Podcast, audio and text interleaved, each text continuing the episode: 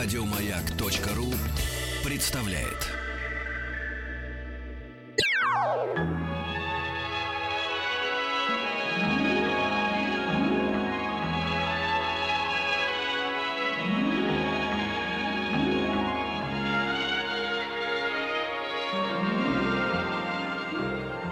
Уральские самоцветы.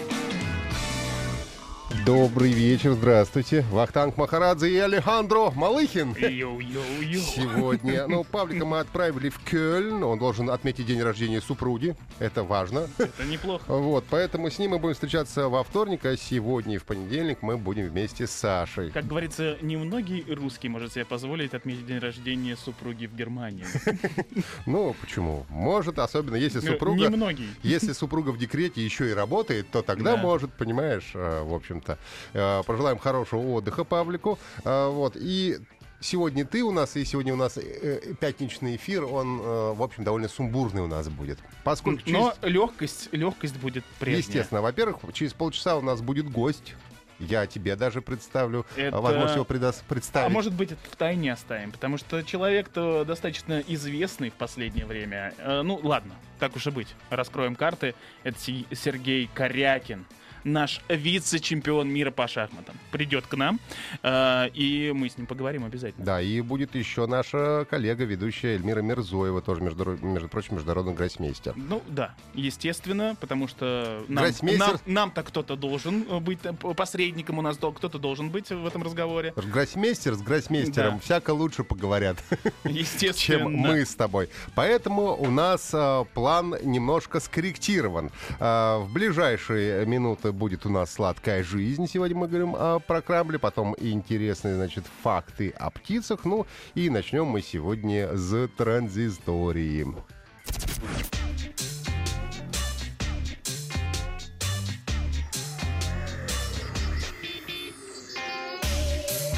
Страна транзистория. Добрый вечер, Вахтанг Махарадзе, Александр Малыхин, новости высоких технологий. И сегодня у меня будет программа посвящена тест-драйвам. Не секрет, что время от времени мне перепадают на тест-драйв разные гаджеты, будь то телефоны, не знаю, ноутбуки, компьютерные, компьютеры, аксессуары и прочее. Так вот, а, недавно мне, значит, э, досталось, э, достались на тест сразу два игровых аксессуара от компании Epic Gear. Обожаю, когда ты так говоришь. Игровые аксессуары. Нравится, да? Да, я да, я да. повторю еще Прям для тебя. Эфемизм на эфемизме. Что, слово игровой и аксессуар тебе не нравится? Нет, я-то как раз получаю эстетическое слуховое удовольствие. Да, это клавиатура компании Epic Gear Defiant, и мышь это же компания, которая называется Medusa Gaming Mouse. В общем, у каждого из девайсов есть свои фирменные а, особенности или фишки, и о них мы поговорим. Начнем с клавиатуры. В общем-то, по сравнению с другими игровыми, я подчеркиваю, клавиатурами, Defiant выглядит а, такой строгой классикой. Это полноразмерная черная клавиатура на 104 клавиши, то есть без всяких дополнительных клавиш. Ну, вот самая обычная, м, вот что называется, как та, которая перед тобой клавиатура находится. Никаких излишеств. А, Ну и главная особенность э, э, этой клавиатуры в том, что а, это настоящий конструктор для игроков и увлеченных людей. Дело в том, что в ней реализована модульная система, именуемая EGMMS, Model, а, Modular Matrix Structure по-английски. Ну, суть заключается в том, что ты можешь поменять любую клавишу на клавиатуре, а, при этом даже не отключая его от компьютера. То есть просто снять, Вытаскиваешь и другую вставляешь, да. то есть вместо восьмерки букву Ж. Ну, нет, не совсем так. Ты можешь э, вставить сами э, переключатели. Вот э, там существует три разных вида переключателей. Так называемый с линейным ходом, с отдачей и с отдачей и с кликом. Все они разными цветами маркируются. Это, соответственно, серый, оранжевый, фиолетовый. Мне досталась клавиатура, которая была м, укомплектована фиолетовыми переключателями. Это так называемый с кликом. Ну, хочу тебе сказать, звучит она как заправская пишущая машинка, когда ты на ней То печатаешь. есть прям Клик прямо... потрясающий звук. Да, потрясающий звук. Единственное, конечно, если вы живете не в очень большой квартире и э, любите печатать по ночам, как э, это делаю я, то ваши домашние, конечно, спасибо вам не скажут. Естественно. Не скажут. А, Они и так-то неблагодарные вот. товарищи. И, соответственно, ты можешь поменять э, любую клавишу на любой из переключателей, который тебе нравится. Э, но, конечно, переключатели придется докупать отдельно. Ну, И- это система Apple, мне кажется. Да, и уже. нет, в принципе, здесь э, не предназначено для того, чтобы ты поменял все клавиши. Потому что это будет просто тупо дорого. Потому что набор э, один из 24 клавиш, посчитай, сколько наборов тебе нужно дополнительных купить. А в целом, вот э, какая э, идея в этом во всем? Какой смысл? менять? Смысл я тебе объясню в чем. А, например, так как это все-таки клавиатура игровая, на клавиши W, A, S, D, это те, которые в играх, э, как правило, для движения используются, я поставил серые линейные клавиши, потому что они а, считаются наиболее чувствительными, да, и при движении или при стрейфе влево и вправо, а, это наиболее удобно. На клавиши, которые рядом, я поставил а, оранжевые, которые без клика, у них чуть поменьше отдача, но, тем не менее, они тоже хорошо реагируют. Ну, и основная клавиатура у меня, в общем-то, осталась э, то, такой же абсолютно фиолетовыми клавишами и э, с кликами. Еще можно поменять цвет, то есть по умолчанию там белая подсветка, но тоже поставляют специальные светодиоды, диоды такие. ну, Которые покупаются отдельно. Ну, Возможно, возможно. Понятно. Я, кстати, вот это не, могу- не берусь утверждать, потому что мне-то на тест приехало уже все вместе. Понятно. Да. И ты можешь э, поменять тоже и поменять э, на каждую клавишу отдельно разную подсветку. Ну, то есть такая клавиатура для изысков, да? То Ну, есть- такой лего Да. практически, да. Ты можешь и так, и так разбираться. Ну, весит она около килограмма, э, что немного для игровой клавиатуры. И сделана она очень хорошо и добротно. То есть, как это? Когда держишь в руках, маешь вещь. Э, В общем-то, единственное... А, еще есть э, фишка переключения между этими самыми, э, между количеством нажатий. То есть там сделан режим 6 одновременных нажатий и э, все одновременные нажатия.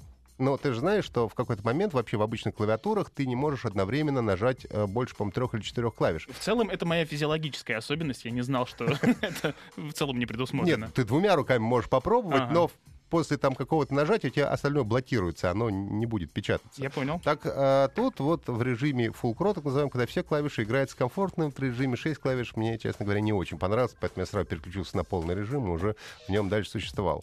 Ну и переходим, наверное, а, ну, если говорить о программном обеспечении, оно яркое, геймерское, там куча всяких настроек, э, можно с удовольствием тоже покопаться и разбираться.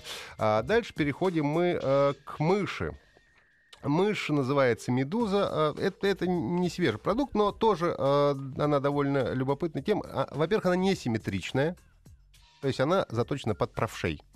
Вот это дискриминация, мне кажется. Но в моем случае это удобно. Нет, есть мышь... э, В твоем случае ты же правша. Я правша, да. Да. А, Ну, нет, естественно. Нет, существует э, куча мышей, которые, э, так называемые, симметричны, которые одинаково хорошо для левой, для правой руки. Но тут тоже есть нюансы, потому что они одинаково и удобные, и одинаково неудобны. Потому что если делать конкретно под какую-то руку, там прямо хват очень такой приятный, удобный.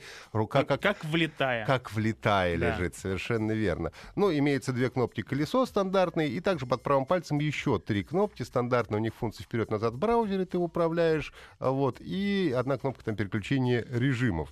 Не очень удобно, не сразу привычная кнопка, которая ближняя, но привыкаешь со временем все это делать. Ну и главная фишка этой мыши то, что она использует так называемый Hybrid Dual Sensor Technology. Так, Говоря русским языком, а она использует э, два сенсора, лазерный и оптический. Ну, то есть мы знаем, что существуют мыши оптические и мыши лазерные. У каждых из них есть свои достоинства и соответственно, свои недостатки. А тут решили А убить двух Тут зайцев. решили убить двух зайцев сразу. А, Это тоже, может быть, не совсем уникальная а, вещь. Подобное су- существует в мышах Razer, например, в некоторых, но, в общем-то, вещь не широко распространенная, будем честны.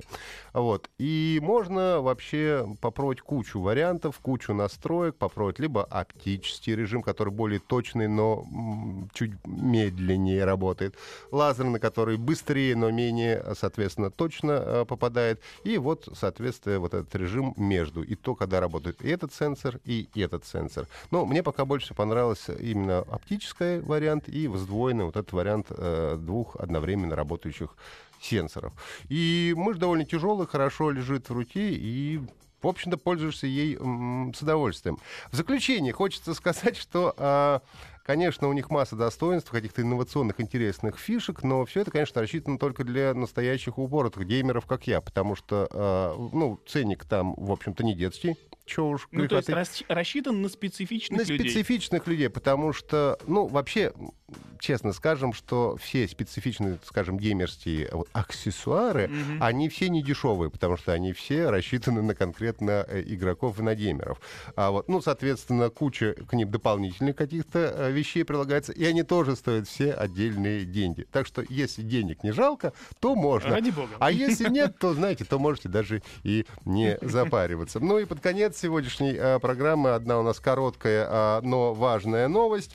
Э, я уже рассказывал о том, что скоро будет подтверждение от компании Nokia. Вот, официально э, компания Nokia подтвердила окончательное вступление в силу стратегического э, соглашения относительно бренда и интеллектуальной собственности. Соответственно, следующие 10 лет официально это уже э, компания HMD Global э, будет выпуск пользоваться интеллектуальной собственностью и выпускать смартфоны и телефоны под брендом Nokia. И э, первый анонс, возможно, мы услышим и Это, увидим. это сразу хорошо или плохо? Ну, это хорошо, потому что э, поклонников у Nokia очень много, и, в общем-то... Все они в Финляндии? И нет, не только у нас в стране, кстати, я думаю, больше, чем в Финляндии. И пока м, брендом владела Microsoft, у них же было какое-то время эмбарго, когда они не могли выпускать и никому давать выпускать под брендом Nokia никакие телефоны. Соответственно, сейчас они будут выпускать, и первый, возможно, смартфон э, будет уже анонсирован на выставке МВЦ 2017, которая пройдет в Барселоне с 27 февраля по 2 марта. Я надеюсь, я там буду, скорее всего, я там буду, и, э, в общем-то, э, хочу увидеть эту презентацию. В общем, ждите Nokia уже совсем скоро. Да. Еще больше подкастов на радиомаяк.ру.